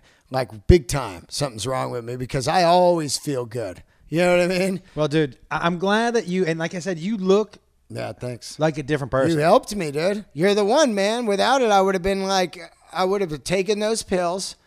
I would fucking have been worst. fucking completely. and you reset your body naturally. yeah, man. That's the thing. Like I, I I wish was 32 pounds. you look like a different person. I dude. went from XL to medium. I'm wearing a. This is a small, by the way. This Yeah. shirt, and it looks a little big. That's a killer. Too. That's a killer fucking. Yeah, right. Kiss Alive one, one of my favorites. Oh man. Um, dude, do you want to talk about your hour? Do you or because don't you aren't you going to be running an hour? Uh, you know what? I had a I had a brainstorm over. I'm running it tomorrow. Is it coming out today?